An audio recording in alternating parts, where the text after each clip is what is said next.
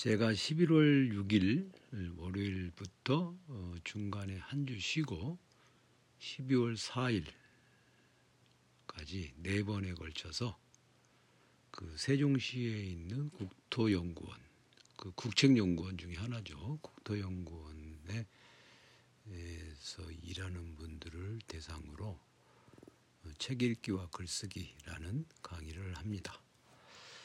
어, 월요일에 어, 어제도 갔다 왔어요. 두 시간. 이건 책 읽기의 끝과 시작. 그 제가 쓴 책 있죠. 책 읽기의 끝과 시작. 거기에 있는 내용을 정리해서 이제 그 거기에 있는 건 일반론이니까 다섯 달러 글쓰기 방법이라든가 그런 것들을 그 연구소에 일하는 분들 연구소에도 꼭 연구원들만 있는 건 아니거든요. 연구소에서 그 연구원에서 내는 출판물을 담당하시는 분도 있고 일반 사무 업무를 보시는 분도 있고 그러거든요. 그래서 그런 분들에게 어, 어쨌든 책 읽기와 글쓰기에 관한 강의를 네 번 합니다. 그래서 첫 번째 시간에는 11월 6일에는 책 읽기 일반적 방법과 정리하는 방법 이건 책읽기의 끝과 시작에 나오죠. 표지와 차례 분석하기. 그다음에 통독, 그다음에 정독 이런 거. 그다음에 어제 이제 다섯 달러 글쓰기의 방법과 그 명문장을 분석하는데 거기 페리클레스의 추도식 연설과 링컨의 게티스버그 연설 그 두 개를 추도식 연설을 좀 집중적으로 분석하면서 원리를 터득한 뒤에 거기에 이제 강의 듣는 분 중에 한 분을 집중적으로 괴롭히는 방식으로 뭐 그분은 어떠셨는지 모르겠는데 뭐 굉장히 죄송스럽기도 했어요.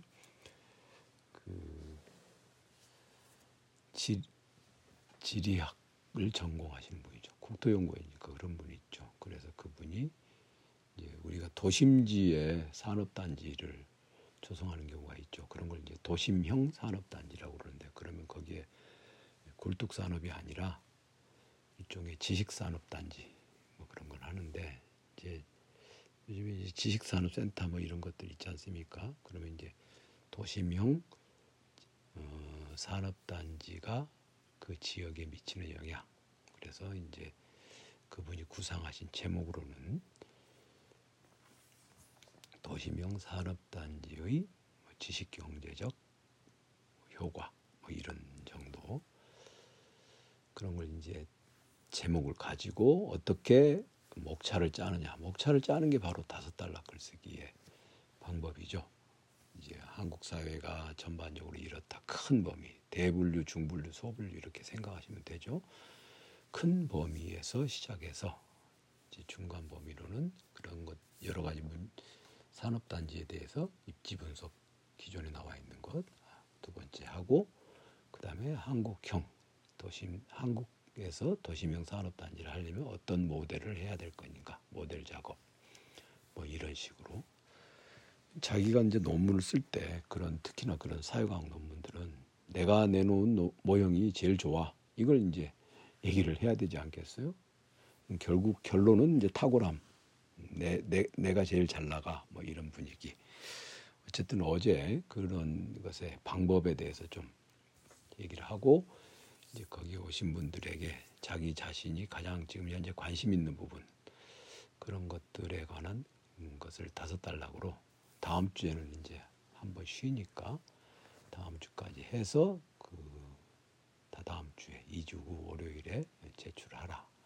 이제 실수 그걸 이제 제출하면 제가 세 번째 시간에 받아서 어, 마지막 시간에 그 첨삭을 해가지고 가서 첨삭 코멘트를 하고 그다음에 글쓰기와 말하기의 기술에 관련된 몇 가지 이제 꿀팁 꿀팁을 알려드리려고 합니다. 그 꿀팁이라 봐요. 뭐 제가 구상한 건 아니고 아리스토텔레스의 그 수사학을 참조하면 다 아는 건데 이제 모든 걸 다 참조할 필요는 없잖아요. 그래서 영 뭔가 발표를 해야 되는 사람들 그런 사람들을 위해서 필요한 것들 강의 자리를 만들어서 예, 나눠 가지고 있습니다.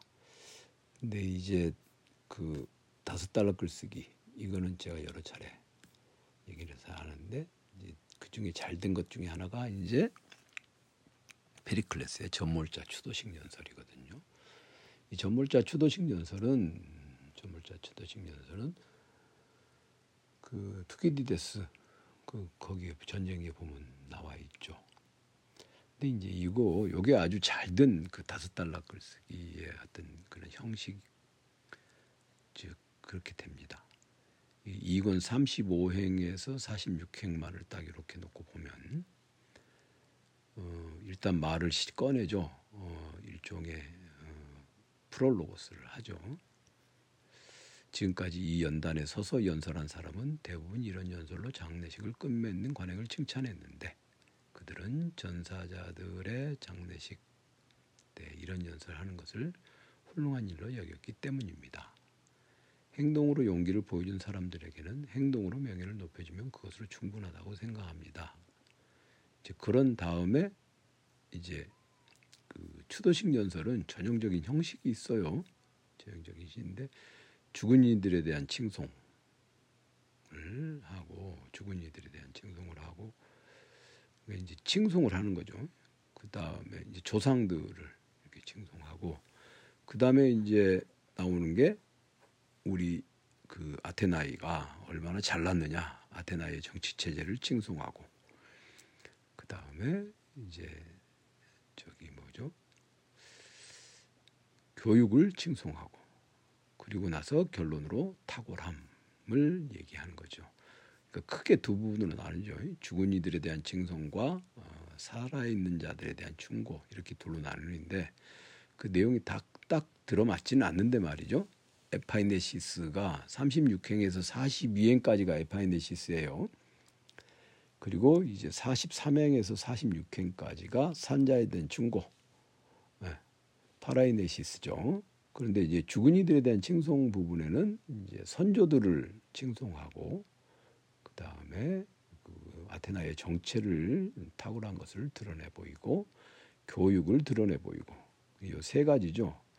조상들이 워낙 잘났습니다. 조상들이 잘났어요. 요 얘기하고 그다음 우리가 살고 있는 나라 그다음 범위가 이제 우리가 살고 있는 나라의 정치 체제가 잘났습니다. 그 얘기하고 그다음에 마지막으로는 이게 왜 이렇게 잘났느냐? 아이 뭐 우리 도시 전체가 헬라스의 학교입니다. Ἑλλάδος παίδευσις 그렇게 얘기를 하죠. 그럼 그 세 개가 묶어지면 뭐가 됩니까? 탁월함이 되는 거죠. 도시의 탁월함을 이제 드러내 보이고 이렇게 탁월한 도시에 사는데 니네들 앞으로 어떡할 거야? 살아있는 사람들. 전쟁의 위험 앞에 망설이지 마라. 아 이런 말 정말 무서운 말이죠. 전쟁의 위험 앞에 망설이지 마라라는 얘기를 하면서 어, 전몰자 추도식 연설을 이제 절정에 이르기 한 다음에 위로를 이제 남기죠. 44행에서 46행까지 음. 어, 파라미테티콘을 딱 위로 여기 계신 전사자의 부모들에게 또 애도가 아니라 위로의 말씀을 드리고 그 다음에 나라에서 알아서 좀 챙겨 드리겠습니다. 이렇게 얘기를 하는 것으로 끝냅니다.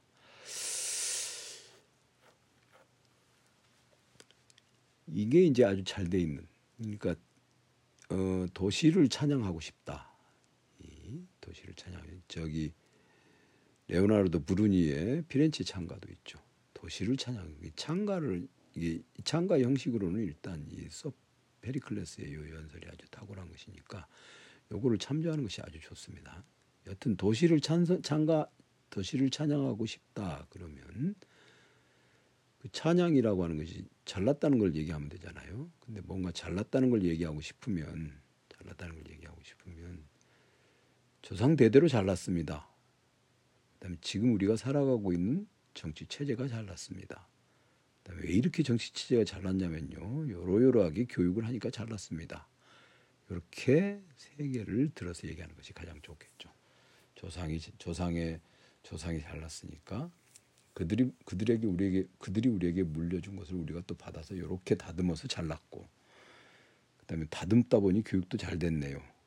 이렇게 잘남을 드러내 보이는 요거를 이제 평가 기준으로 삼을 수도 있겠죠.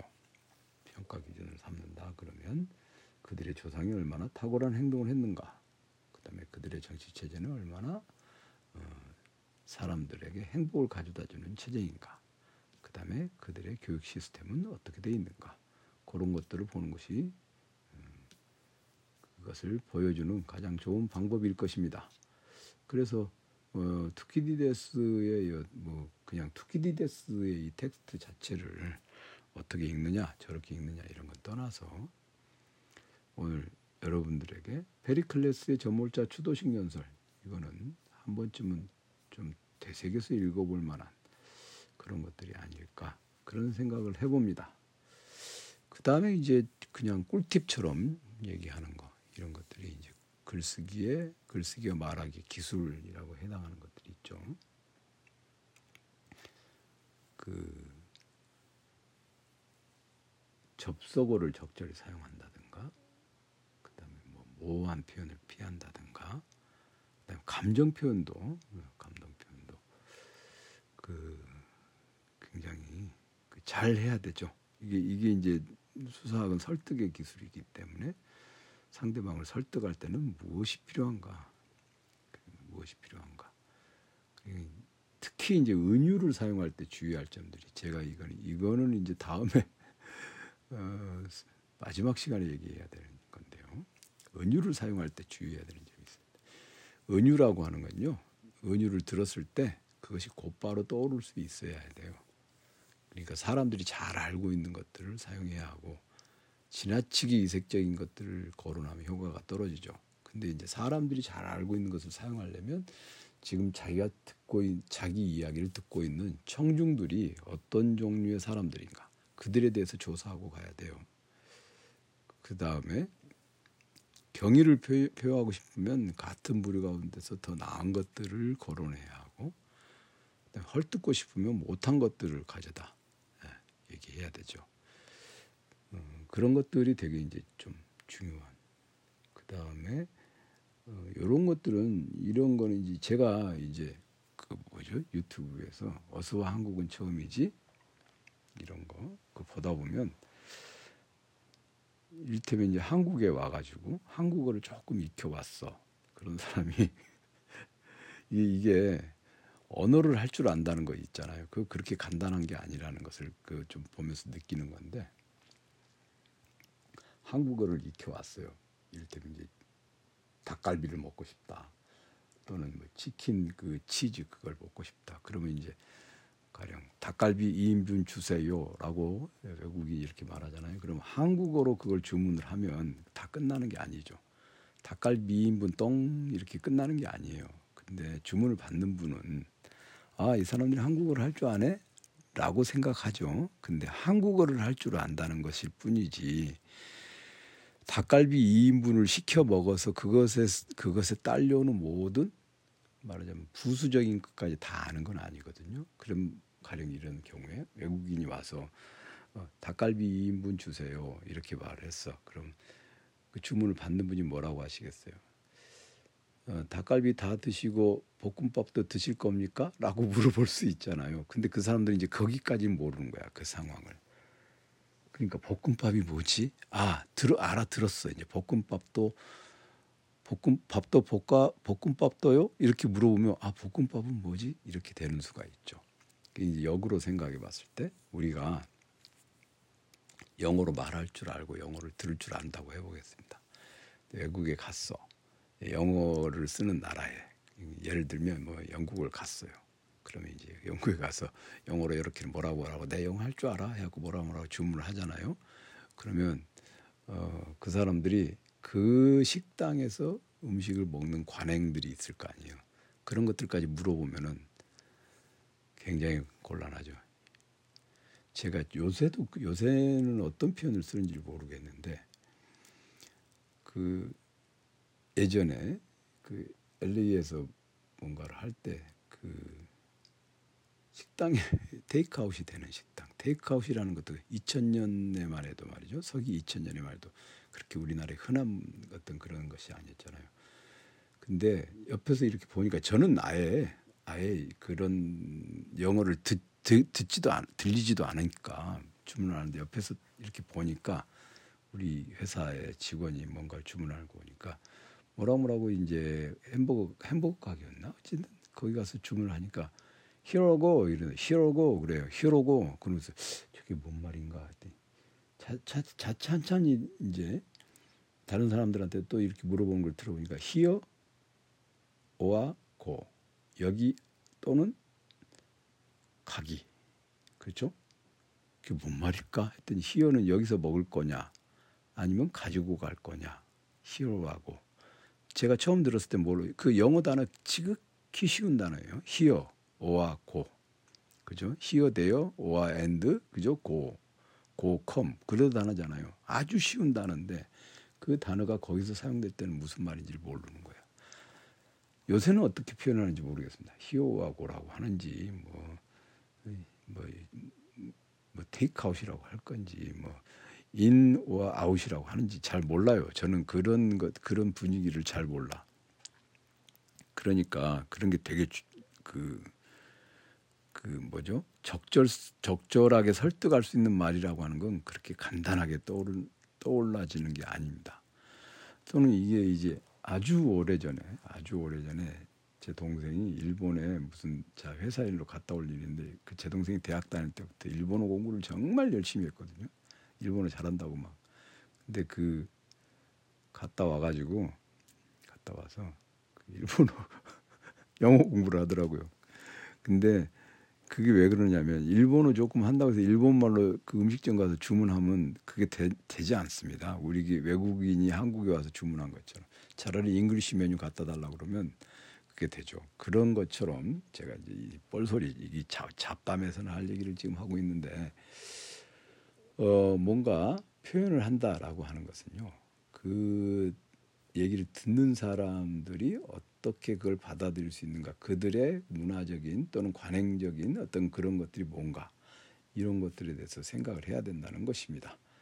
어, 어쨌든 오늘 얘기 말씀드리고 싶은 건 투키디스의 펠로폰네소스 전쟁기 2권 35절에 35행에서 46행사일 35절에서 46까지를 보면 46까지를 보면 그 새 덩어리로 다섯 달러 글쓰기라고 하는 것이 새 묶음의 어떤 그런 주제를 얘기해야 되잖아요. 그것을 가장 잘 보여주는 것이다.